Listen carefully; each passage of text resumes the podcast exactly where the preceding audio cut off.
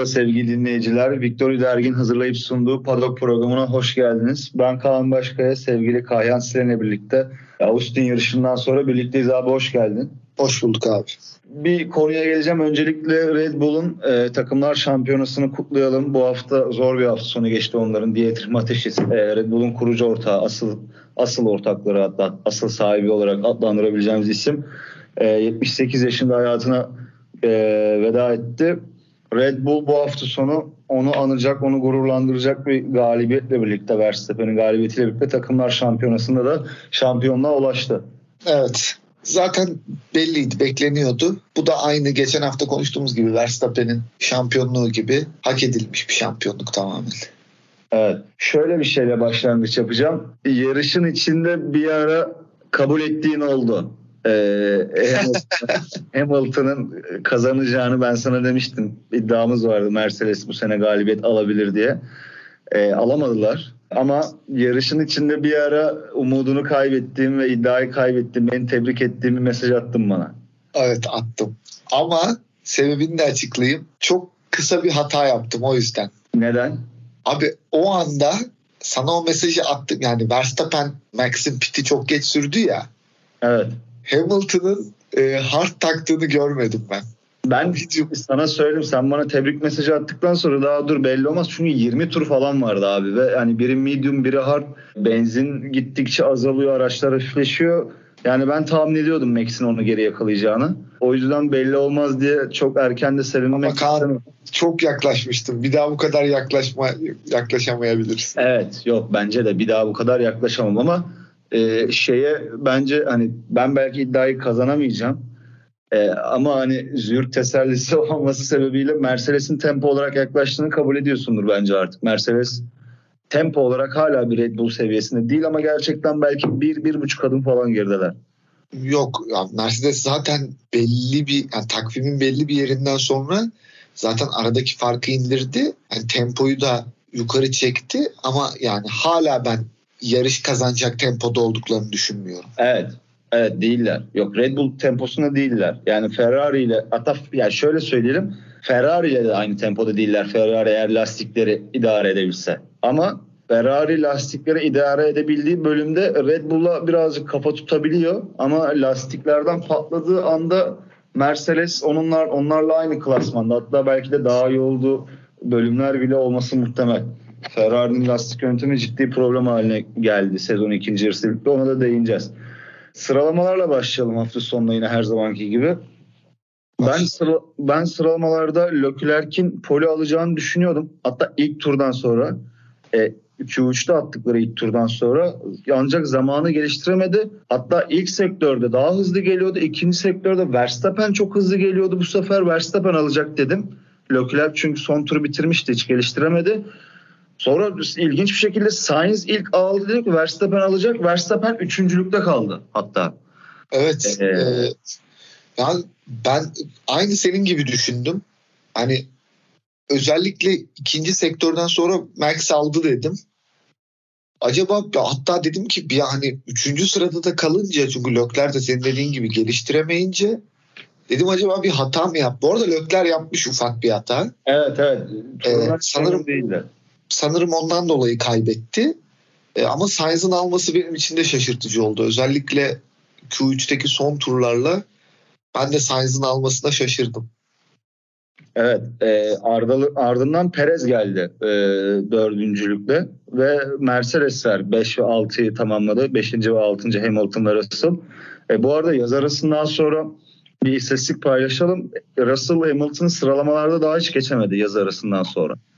Abi Russell'a gerçekten bu arada nazar değdirdik biz. Evet. Yani Russell'da biz söylediğimizden beri hani bir programdan yani böyle bayağı bir Russell'a değinmiştik. Russell'da ciddi bir düşüş var. Ha bu arada normal tabii artık sezonun sonu. Ya ciddi bir düşüş var dedin. iki yarış savsakladı yani. Bu yarış yine beşinci bitirdi abi. Yok hayır. Ben performansı kötü demedim. Performansı kötü değil. Evet. iki yarış savsakladı ama. Sezonun ilk yarısındaki Russell'a oranla e, belli bir düşüş var. Hamilton'da da tabii biraz e, evet. Hamilton da performansını arttırdı. E, bununla alakalı ama Russell'da bir düşüş var hafif. E, Aston Martin'ler burada ilginç bir şekilde hızlıydı abi. 7. Stroll'u 8 Norris, 9 Alonso ve 10 Bottas şeklinde tamamlandı ilk 10. Ancak burada bu hafta Amerika'da da bir sürü pilotun e, güç ünite değişikliklerinden dolayı penaltı yani e, grid cezası aldıklarını gördük. Leclerc 10 sıra, Perez 5 sıra aldı. E, Alonso 5 sıra ceza aldı. Ve başka birisi aldı mı diye bakıyorum. Hayır başka alan bir pilot yok.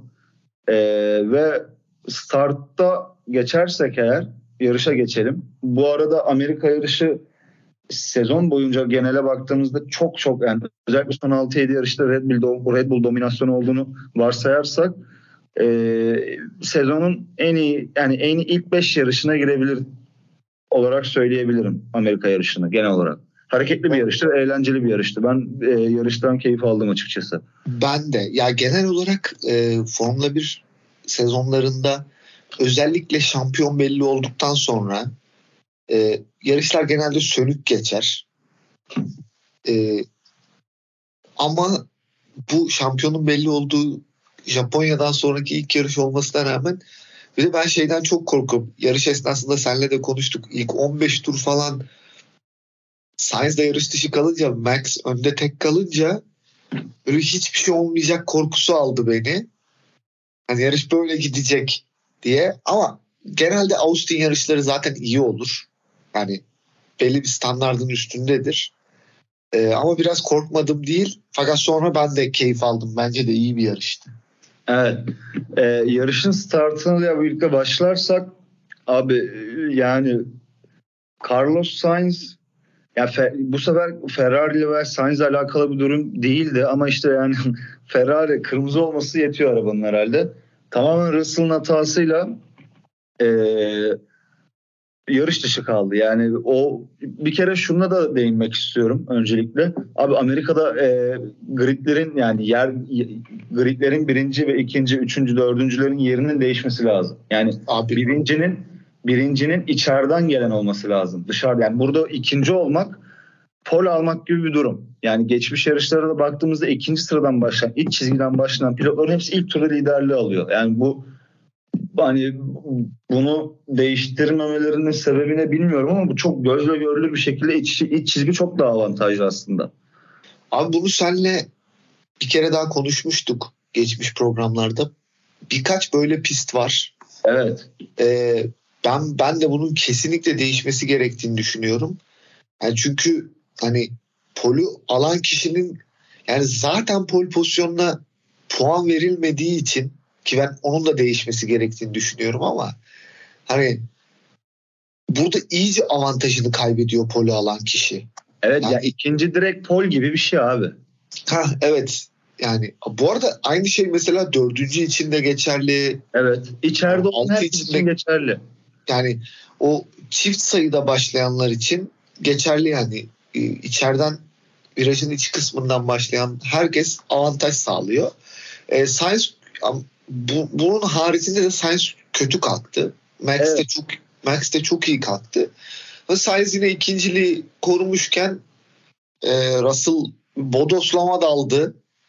Abi ee, yalnız evet yani direkt yani bir de işte önüme kırdı falan diyor da yani abi orada öndeki pilot istedi yani öndeki pilot çizgiyi belirliyor ve sonuç olarak hani o kadar keskin bir viraja o şekilde girdiğin zaman işte kaza kaçınılmaz oluyor. Kaldı ki Sainz'in yarışında mahvetti.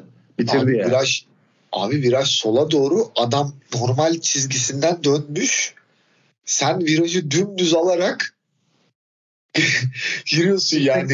Hani, dönmeye çalışıyorsun neredeyse. Yani yok yok Russell'ın söylediği şey saçmalık. Hiç alakası yok yani. Sainz'in hiçbir hatası yok burada.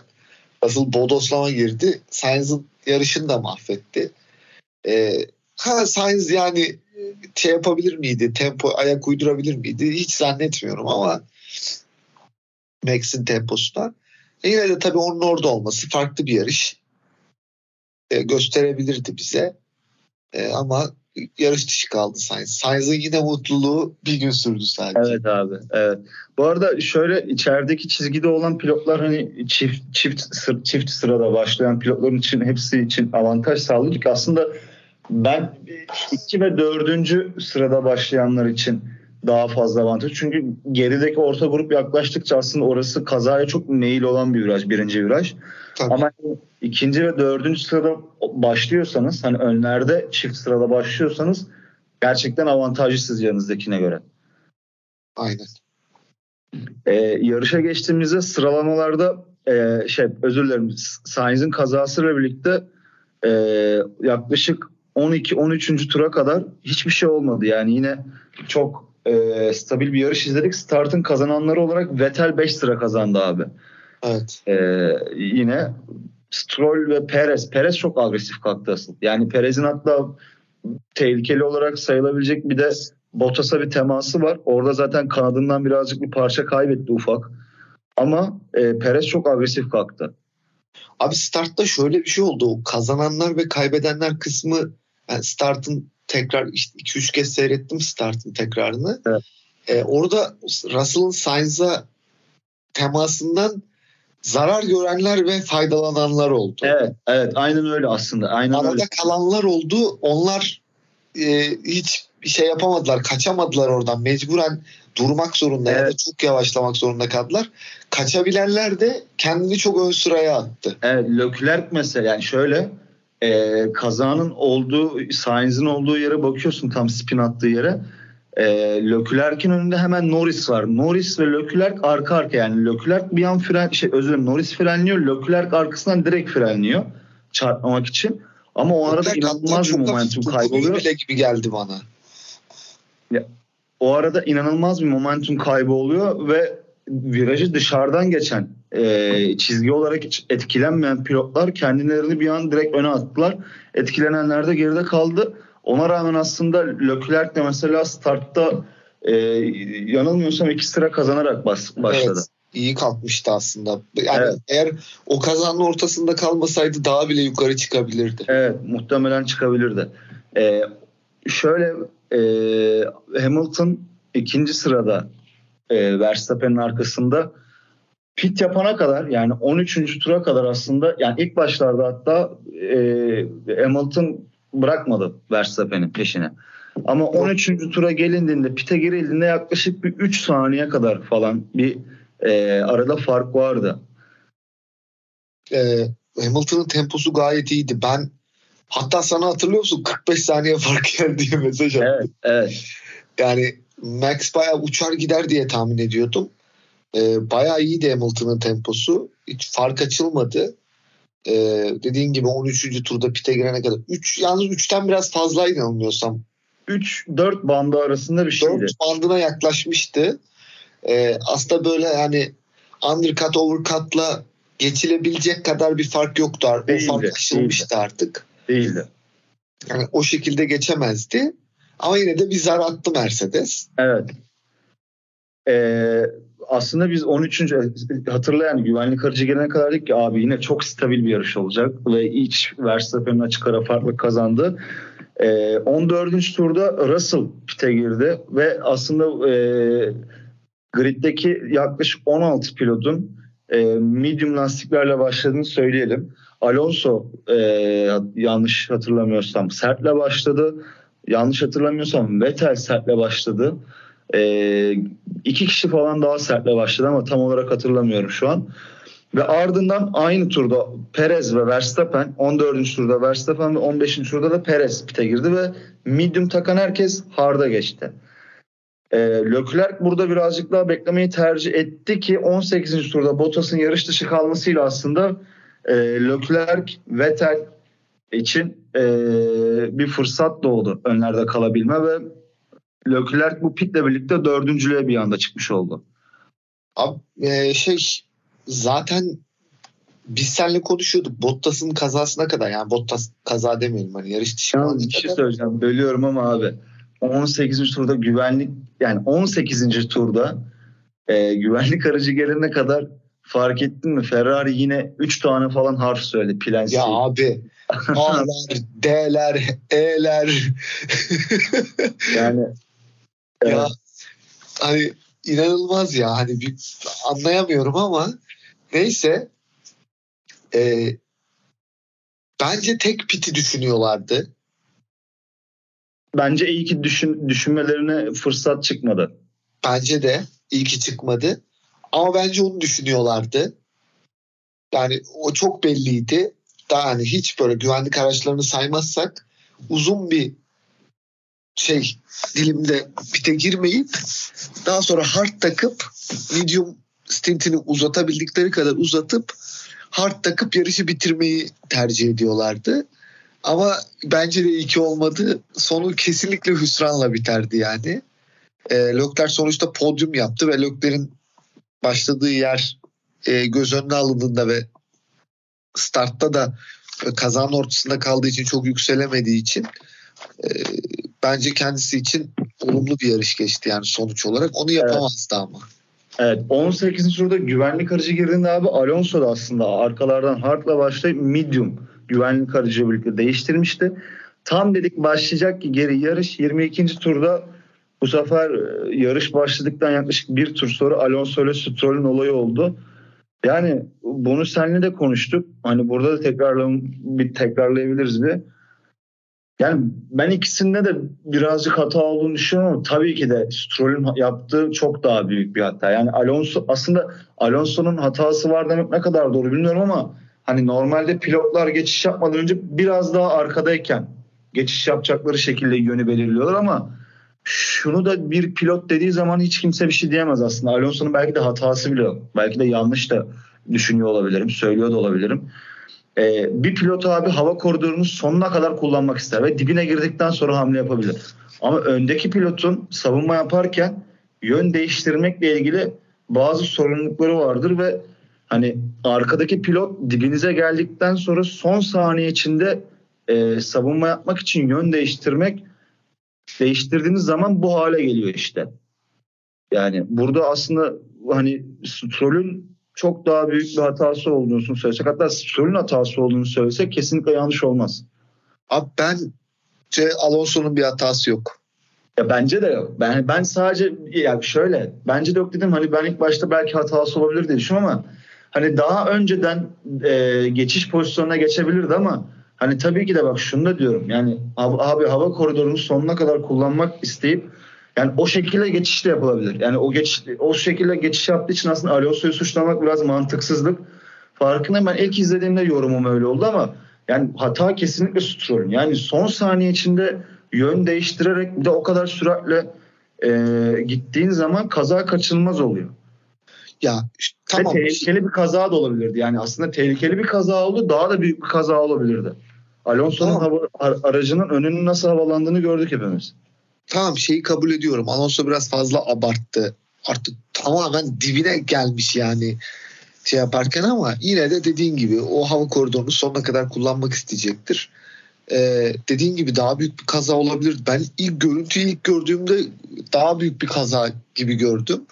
Çünkü o duman dumanların arasından birkaç araba da geçti. Parçalar vesaire falan. Ee, yine de e, ucuz atlatıldı. Ee, ilerleyen kısımlarda Alonso'ya değineceğiz zaten. Abi o araba nasıl bir şey olmadı anlayamadım ben yani. Da yedinci bitirdi abi o araç. Evet. Yani aracı araca bir şey olmaması mucize ya. Evet. Evet.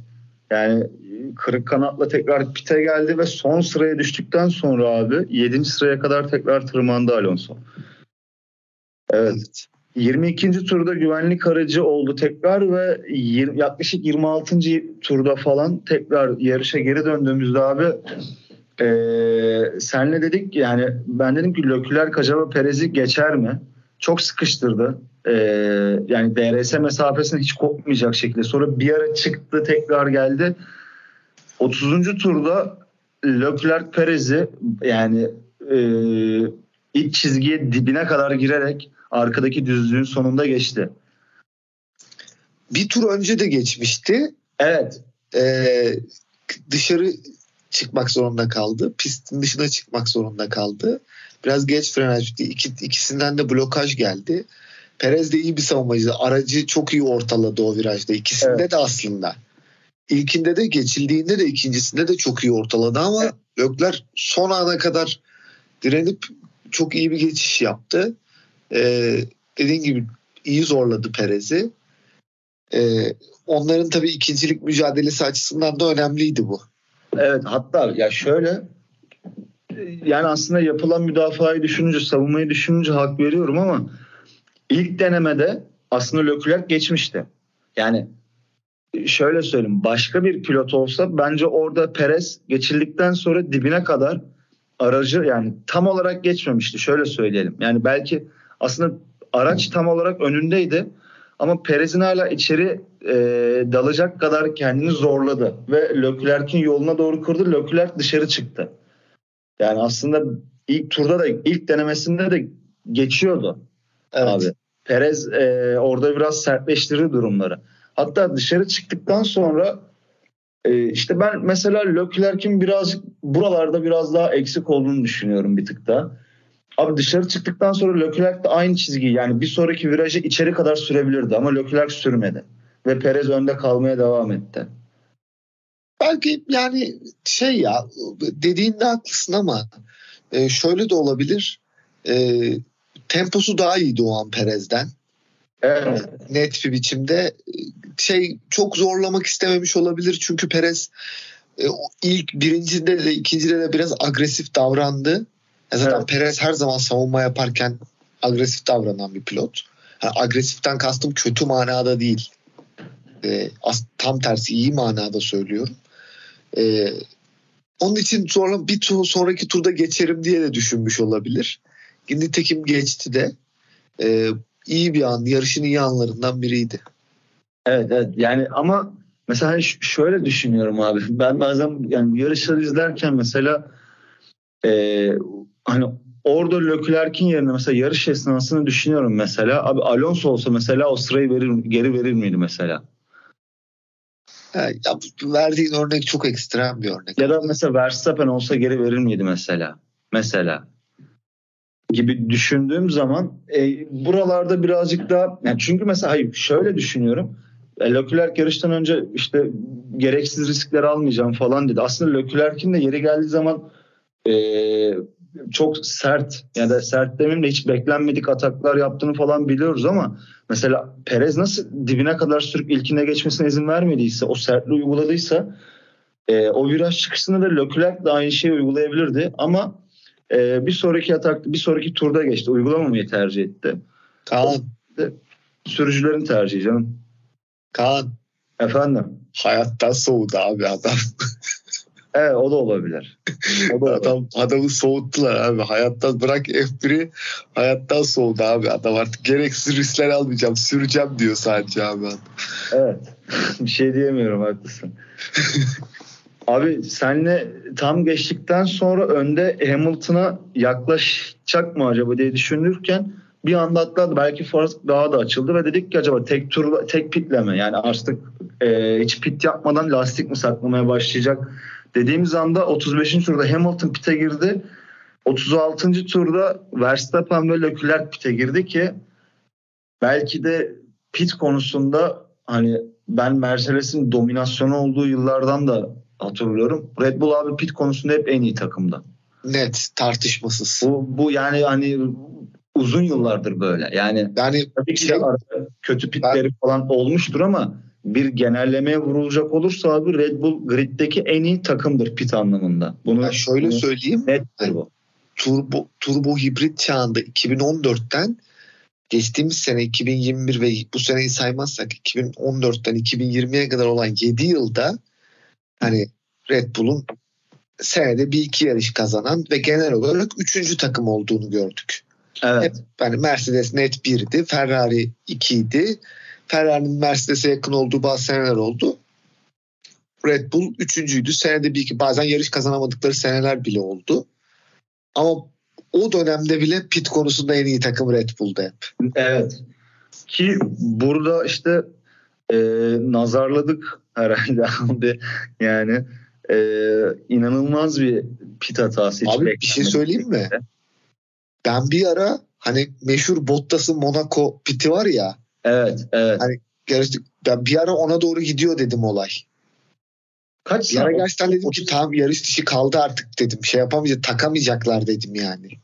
30 30 saniyeli bir şey mi sürdü yok yoksa abartıyor muyum? 18 saniyeli bir şey. 18 saniye sürdü abi. 18 yani şöyle şöyle söyleyelim.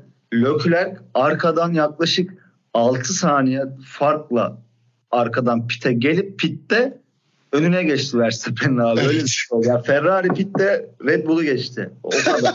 İnanılmaz bir olay yaşandı abi. o kadar saçma bir durum yaşandı. Yani 40 yılda bir görülecek bir durum yaşandı. Hiç daha görmeyiz biz bunu ya. Evet abi yani Verstappen'in pitten çıktıktan sonraki radyosunu gördün mü? Şeyini duydun mu? Aa, beautiful, beautiful dedi. Evet abi e, yani Verstappen'in şeyi işte hani bu şampiyon pilotlarda olur ya yani en ufacık bir şeyde bile o kadar e, şey bir tepki gösteriyor ki hani hiç acıması yok. Yani olabilecek her şeyi maksimize etmek istiyor adam gerçekten.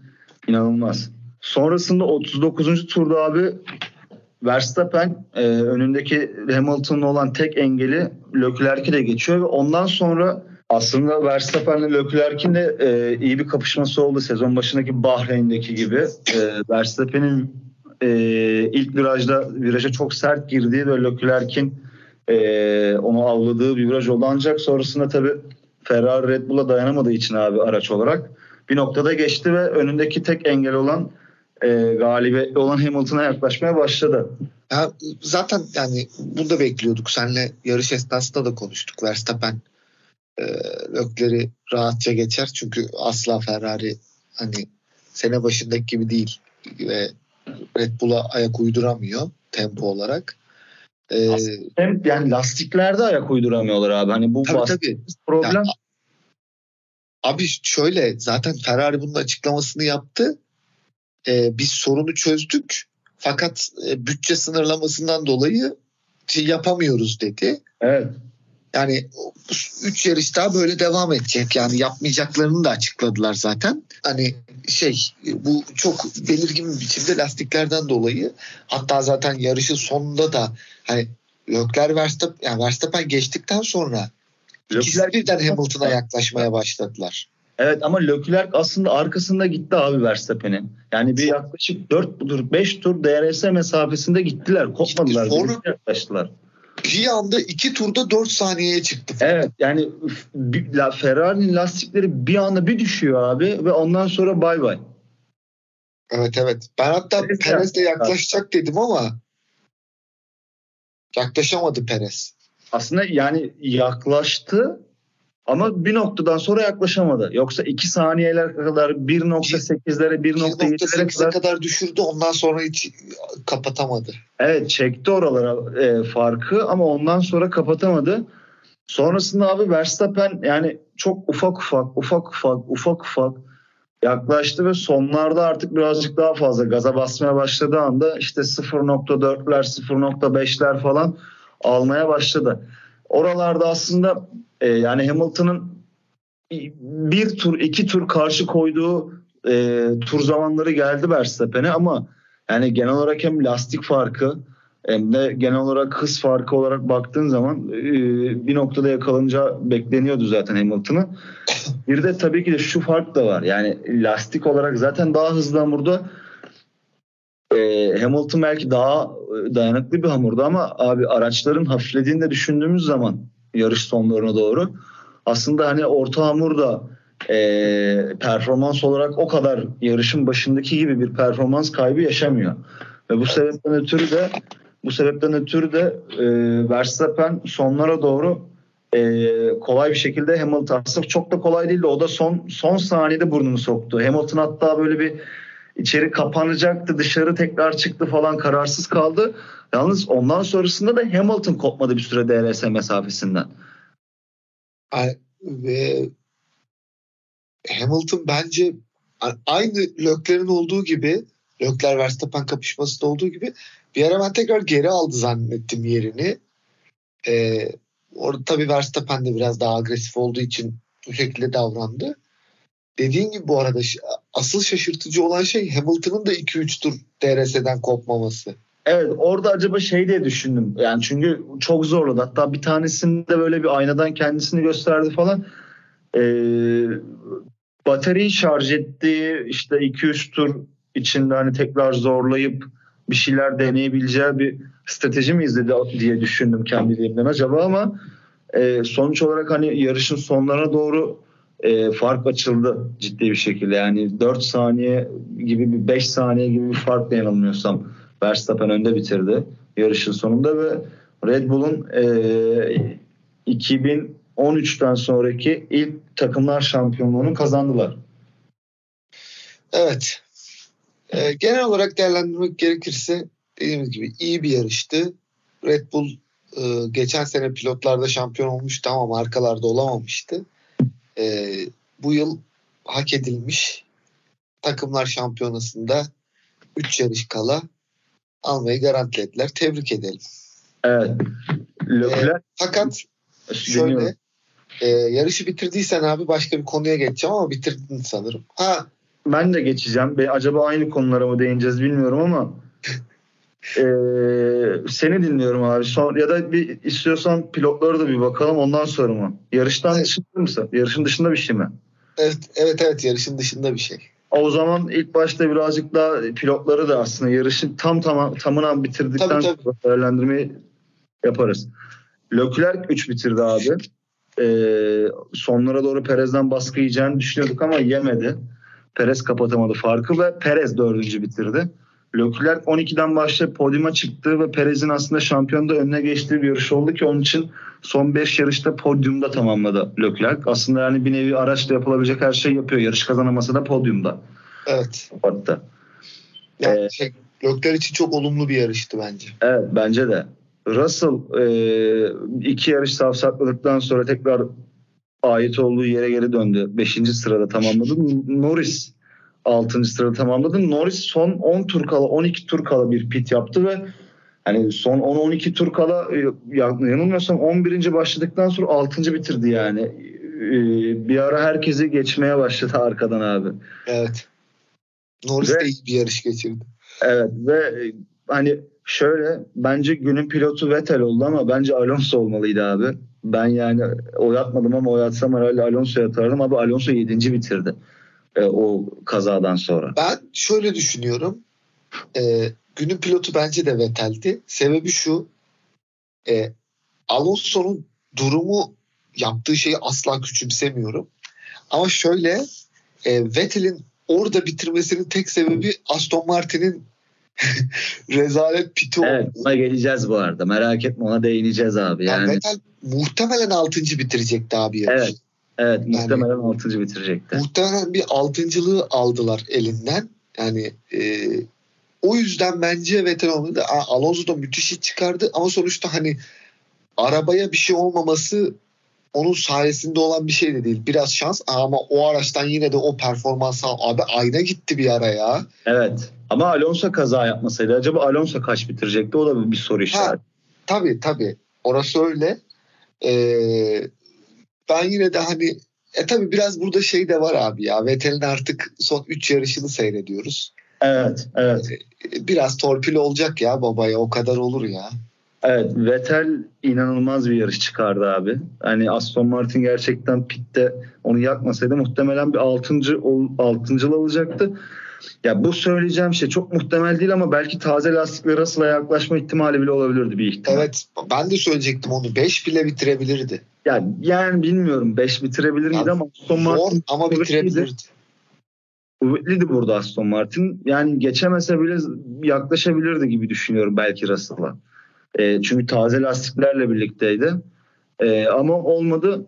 Bu arada tabii ki de önümüzde 3 yarış var. E, sezon içinde de bir sürü hatırlama e, unuttuğumuz yani aslında hatırlamadığımız geçişler oldu ama e, Vettel'in abi Amerika'da iki tane yaptığı geçiş bence sezonun en iyi geçiş. Yani ikisi de aynı geçişti. Ama sezonun en iyi 5 geçişine falan girer abi. Albon'a ve Magnussen'e özellikle son turda yaptı. Evet. Magnussen'e yaptığı geçiş muhtemelen bence sezonun en iyi 5 geçişine Abi, falan girecek. Hatta Albon'a, belki falan.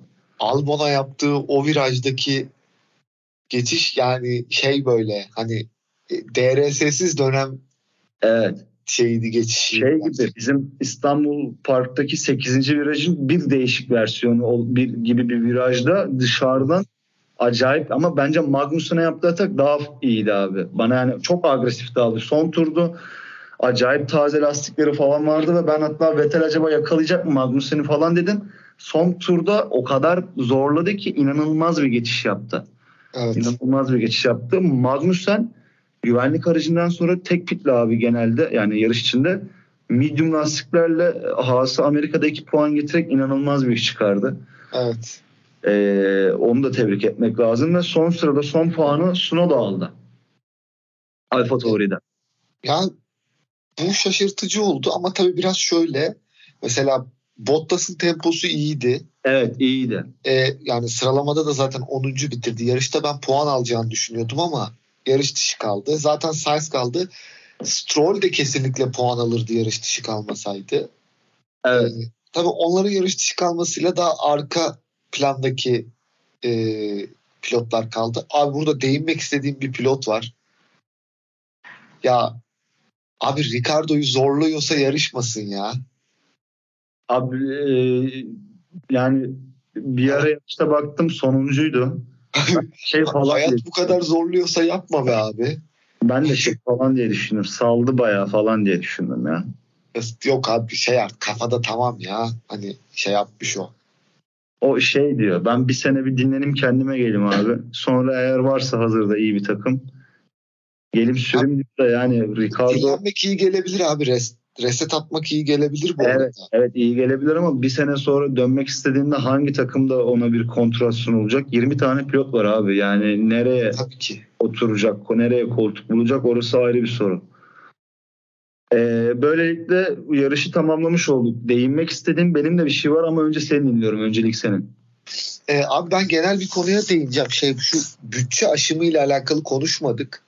Evet. Yani çok şey yaptık. Abi ben burada hani bunu söyleyince yani şey gibi olacak böyle hani Ferrari'yi koruyorum ya da Mercedes'i koruyorum gibi falan olacak ama ben burada Red Bull'dan bağımsız bir şey söyleyeceğim. Abi bunun bir e, hani bu Türkiye'deki şey böyle ceza şeyine benziyor yasada. Evet, hani evet. Ceza verilmiyor ya. Abi adam bütçeyi aşmış sonra da anlaşıyor. Bir şey yok abi. E, herkes açsın baba. Yani evet.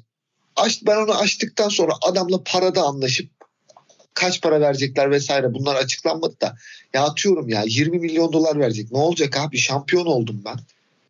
Hani... Ben sana ben sana fikrimi söyleyeyim mi? Ben bu kural ilk açıklandığında geçen sene iki sene önce abi işte bütçe sınırı ilk açıl, e, aşıldığındaki işte hafif cezalar diye bir açıklama olmuştu zaten. O zaman da açıklamışlardı. Benim ilk aklıma ne geldi biliyor musun? Bence tüm takımlar bunu aşacak dedim. Bu çok gri bir alan abi. Hafif ceza, hafifletici ceza ne olabilir ki? işte para cezası olur. Veya hani e, sportif anlamda başarıyı etkilemeyecek bir şey olduğu sürece bunu büyük ihtimalle dedim herkes aşacak abi. Muhtemelen. Abi, Ama aşılmadı. Aşan abi, bir takım var Red Bull. Yani, abi bak şöyle bir şey var. Bu gerçekten senle yani çok emin değilim hani hangi program oldu ama yani maksimum dördüncü veya beşinci programda konuşmuşuzdur. Red Bull'un daha dördüncü veya beşinci yarışta bunu aşacağı çok belliydi.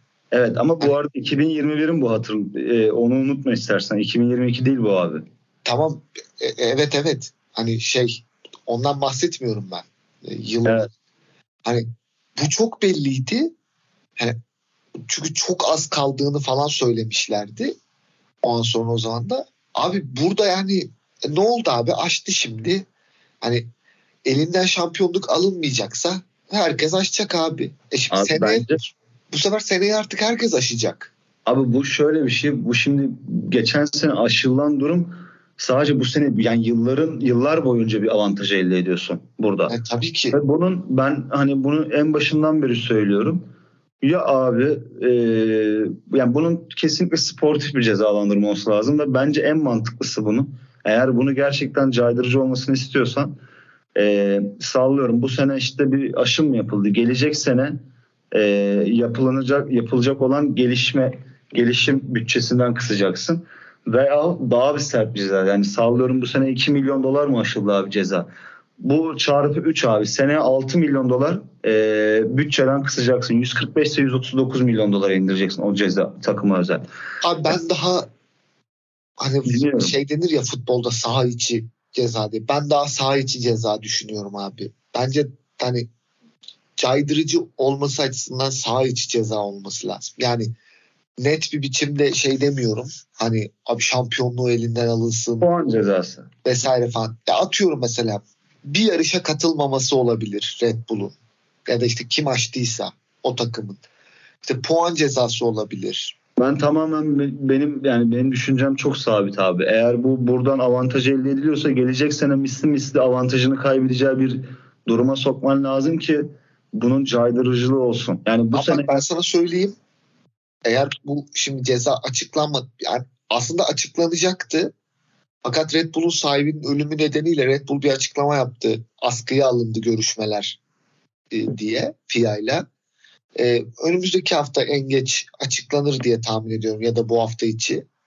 E, maksimum bir hafta 10 güne falan açıklanır.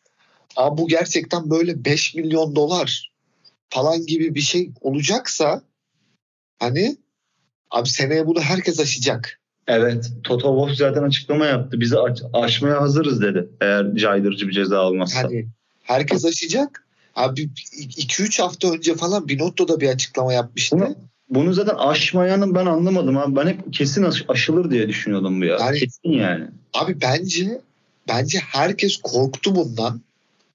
Ama Red Bull korkmadı.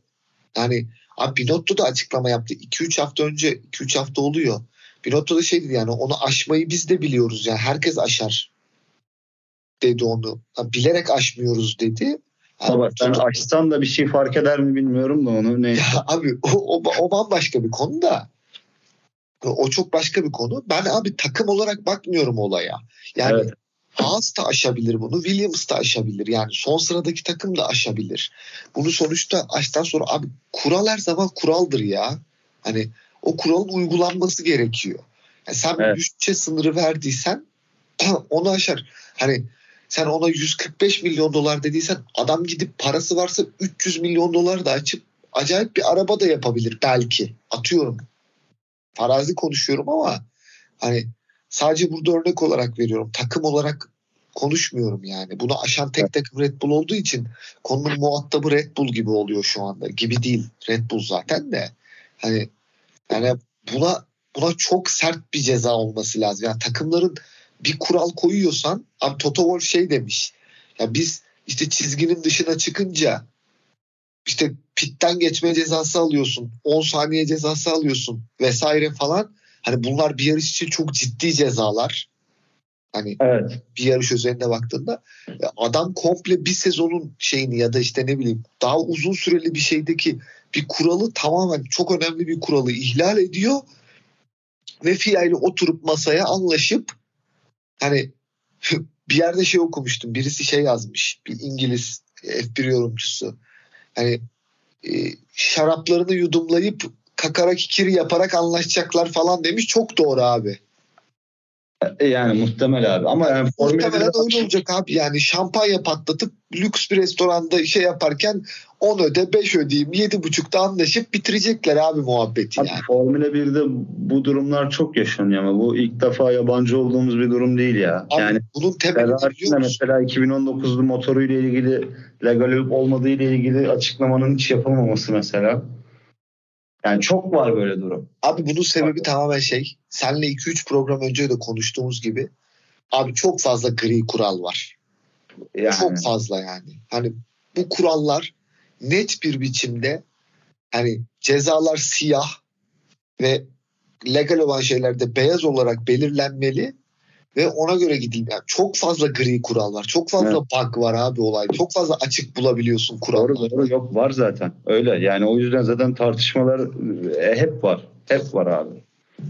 Benim e, hiç hoşnut olmadığım ama yani bugün artık bir ara gerçekten saç baş yoldurtan gerçekten sinirlerimi zıplatan bir durum ise Abi Formula 1 e, yani işi bilenleri koysun şu televizyon yayınına ya. Vallahi diyorum yani öyle yani yarışın öyle bir esnasında öyle alakasız bir yere gösteriyorlar ki kafayı yiyorum ya. Bir Abi, bakıyorum önde işte Leclerc ile Perez'in arasında 0.5 saniye var. Arkada gidiyor 12. 13.'ü gösteriyor. Ya da böyle işte bakıyorum abi Russell'la Perez'in arasında böyle çok çok az bir fark var yani. Bir saniye 0.8 falan gidiyorlar böyle arkadaki dörtlü konvoyu falan gösteriyorlar. Yani işte geçişleri çok göremiyoruz mesela yani. Hani bir, bir yeri gösteriyorlar arkadaki şey yandaki küçük ekranda geçiş gösteriyorlar falan yani e, bunu bir artık değiştirsinler ya. Yani gerçekten bilen birisine versinler. Kafayı yiyorum abi ben. Abi bugün şöyle bir şey oldu. Verstappen Lökler'i kovalarken 0.4 gösteriyordu soldaki ekranda. Evet. Abi, küçük abi, ekranda gösteriyorlardı. Bir anda büyük ekrana geçtiler. Büyük ekranda başka bir şey gösteriyorlardı. Geçiş yaparken Verstappen Leclerc'e döndüler bir anda. Abi o esnada bak 0.4 varken bir ara küçük ekran da yoktu. Hiçbir şey yoktu. Abi şeyi gösteriyordu ya. Mick Schumacher'le Albon'un kapışmasını gösteriyordu. Yani kaçıncı olduklarını bilmiyorum o an. 14-15'tir. Hani Mick Schumacher o aralardaydı çünkü. Hani onu gösterdiler ya. Verstappen ile Leclerc arasında 0.4 vardı. Evet evet. Ee, yani bu yayıncılık işini çözmeleri lazım abi. Ya ama bunu bu ya, abi Formula 1 bazı konularda inanılmaz ya. Yani mesela bu da yıllardır söylenen bir durum abi. Ama bu da düzeltilmedi. Yani daha iyileştirildi, düzeltilmedi dediğim şimdi işte drone çekimleri falan gerçekten burada bence başarılı değildi Amerika'da ama evet. başka yerlerde çok başarılı drone çekimleri oldu. Ee, gerçekten hani iyileştirildi ama abi hala bazı noktalarda çok eksikler. Ve hani bunun olmasını beklemiyorsun böyle bir dönemde. Ya tabii yani şey abi yıl artık yani 2023 diyebiliriz. Yani yıl 2023 yani ekran olayını da çözün be abi yani. Neyi göstereceğiniz o anda. Yani 3000 tane kamera var. Kaç tane yönetmen çalışıyor bilmiyorum ama fa- çok fazladır. Yani onu da yapıverin artık yani. Evet evet. Yani Formula 1'in şeyi çok ilginç dediğin gibi. Abi çok iyi olan şeyler çok iyi ama çok kötü olan şeyler yıllardır çok kötü. Değişmiyor. Yani Değiş abi. Hiçbir çözüm bulamıyoruz. Tamam abi bak dünya üzerinde her spor branşında belli başlı sıkıntılar vardır ve olur. Yani kusursuz hiçbir şey yok. Ee, yani kusursuzu aramıyoruz ama çok basit şeylerde çok büyük hata. İşte geçen yarışta konuştuğumuz işte vinç olayı. İşte evet. bugün konuştuğumuz işte bütçe ya da işte görüntülerin gelmesi olayı falan hani ya bunları da çözün artık yani. Abi koskoca Pirelli'nin lastik stratejilerini açıklama olayı. Yani var var. Abi 20 kere ben oturduğum yerden evimden sallasam bir kere tuttururum ya. Bir kere tuttururum be kardeşim. Umarım değişecek bir gün ya. Bakalım. Bakalım. Ee, sürücüler klasmanına bir değinelim. Hemen programı kapatmadan önce abi. Ee, Verstappen 391 puanla yine liderliğini daha da katlayarak devam ettiriyor. Leclerc bu yarışla birlikte Perez'in 2 puan önüne geçti. 267-265. Ee, George Russell Carlos Sainz'in yarış dışı kaldığı bir yarışta e, arası yanılmıyorsam çok düşük bir farktı. 4 ya da 5 puan farkken e, en hızlı turla birlikte 218'e 202. Tekrar 16 puan farkı çıkardı.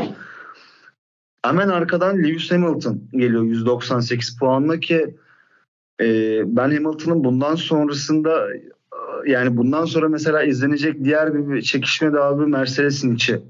Ben Hamilton'ın sezon sonunda Russell'ın önünde bitirmesini bekliyorum. Ee, 20 puan 3 yarışta Russell'ın çok yarış dışı kalmadığını baz alırsak ben kapanacağını pek zannetmiyorum. Yani ee, kesin konuşmak istemiyorum ama çok muhtemel yani muhtemel gibi geliyor abi. Hamilton artık e, ikinci yarıyla birlikte sezon ikinci yarısıyla birlikte çok net üstün. Yani net çok, üstün. Çok, evet benim söylediğim şey şu. Yani Mercedes'in eğer çok büyük bir kaza vesaire falan olmazsa hiç yarış dışı kalmadığını düşünürsek 3 e, üç yarış kaldı. Bir tanesi sprint de var tabii Brezilya'da. Evet. E, 20 puanı kapatabilir mi pek zannetmiyorum ben. Yani, tabii ki Hamilton'ın form durumundan dolayı kapatabilme ihtimali yok değil. Kesinlikle kapatamaz demiyorum. Ama bence çok zor. Bence Russell önde bitirecek ama Hamilton Sainz'i geçecektir bence. Evet ben de onu deneyecektim. Bakalım Carlos Sainz için sezon nerede bitecek. Arkalarda e, klasman değişikliği oldu. Ancak e, klasman değişikliğine değinmeden önce Fernando Alonso 7 puan farka indirdi Esteban Ocon'la. O da ilginç olacak sezon sonuna doğru bence. Kızışacaktır birazcık daha. Ee, umarım burada da ben yani ben burada hani Alonso'cuyum birazcık daha Alpine baktığımda. Alonso'nun biraz daha önde bitirmesini e, isterim. E, ve arkalarda 46-36 Sebastian Vettel bugün yani aslında Sebastian Vettel'den ziyade Aston Martin takımlara geldiğimizde söyleyeceğiz. Kendi ayağını sıktı. Kevin Magnussen bugün aldığı 2 puanla birlikte 13.lüğe çıktı. Pierre Gasly'nin önüne geçti 24'e 23. Ve onun dışında bir e, Yuki Tsunoda da aldığı bir puanla birlikte Schumacher'le birlikte puanlarını eşitlediler. Takımlar şampiyonasına geldiğimizde Red Bull Racing şampiyonluğunu ilan etti. Ferrari ve Mercedes arasında 53 puan fark var abi. 469'a 416. Yani 3 yarış var ve bir sprint yarış var. Ben bunun kolay kolay kapının yani ben Ferrari'nin ikinciliği vereceğini düşünmüyorum. Hani artık çok uçuk bir yarış dışı veya Mercedes'in çok baskın olduğu, Ferrari'nin olmadığı bir yarış olmazsa e, ama yani Ferrari olduğu için yine bilmiyorum. E, Abi şöyle bir şey söyleyeyim. Eğer herhangi bir yarışta e, Ferrari çift DNF yaşamazsa kapanmaz o puan farkı. Evet, evet yani bana da öyle geliyor. Yani Ferrari yani çünkü şöyle söyleyelim. Abi %90 ihtimalle kalan 3 yarışı da Max Verstappen kazanacak. Evet, evet. Ee, 2, 3, 4, 5'te de puan farkları hep böyle 5, 6, 8 evet, evet.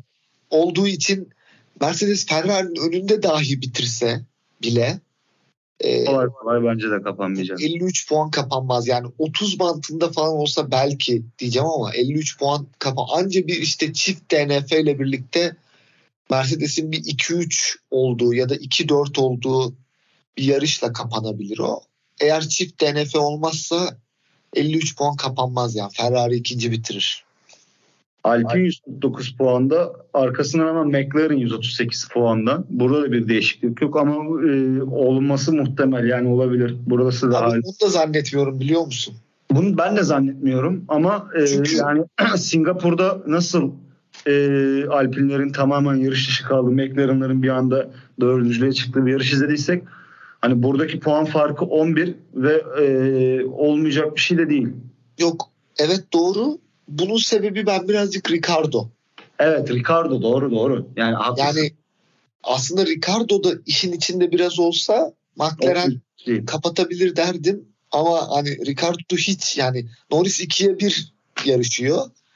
Ee, o yüzden biraz zor yani. Alpine'in dördüncü bitireceğini düşünüyorum.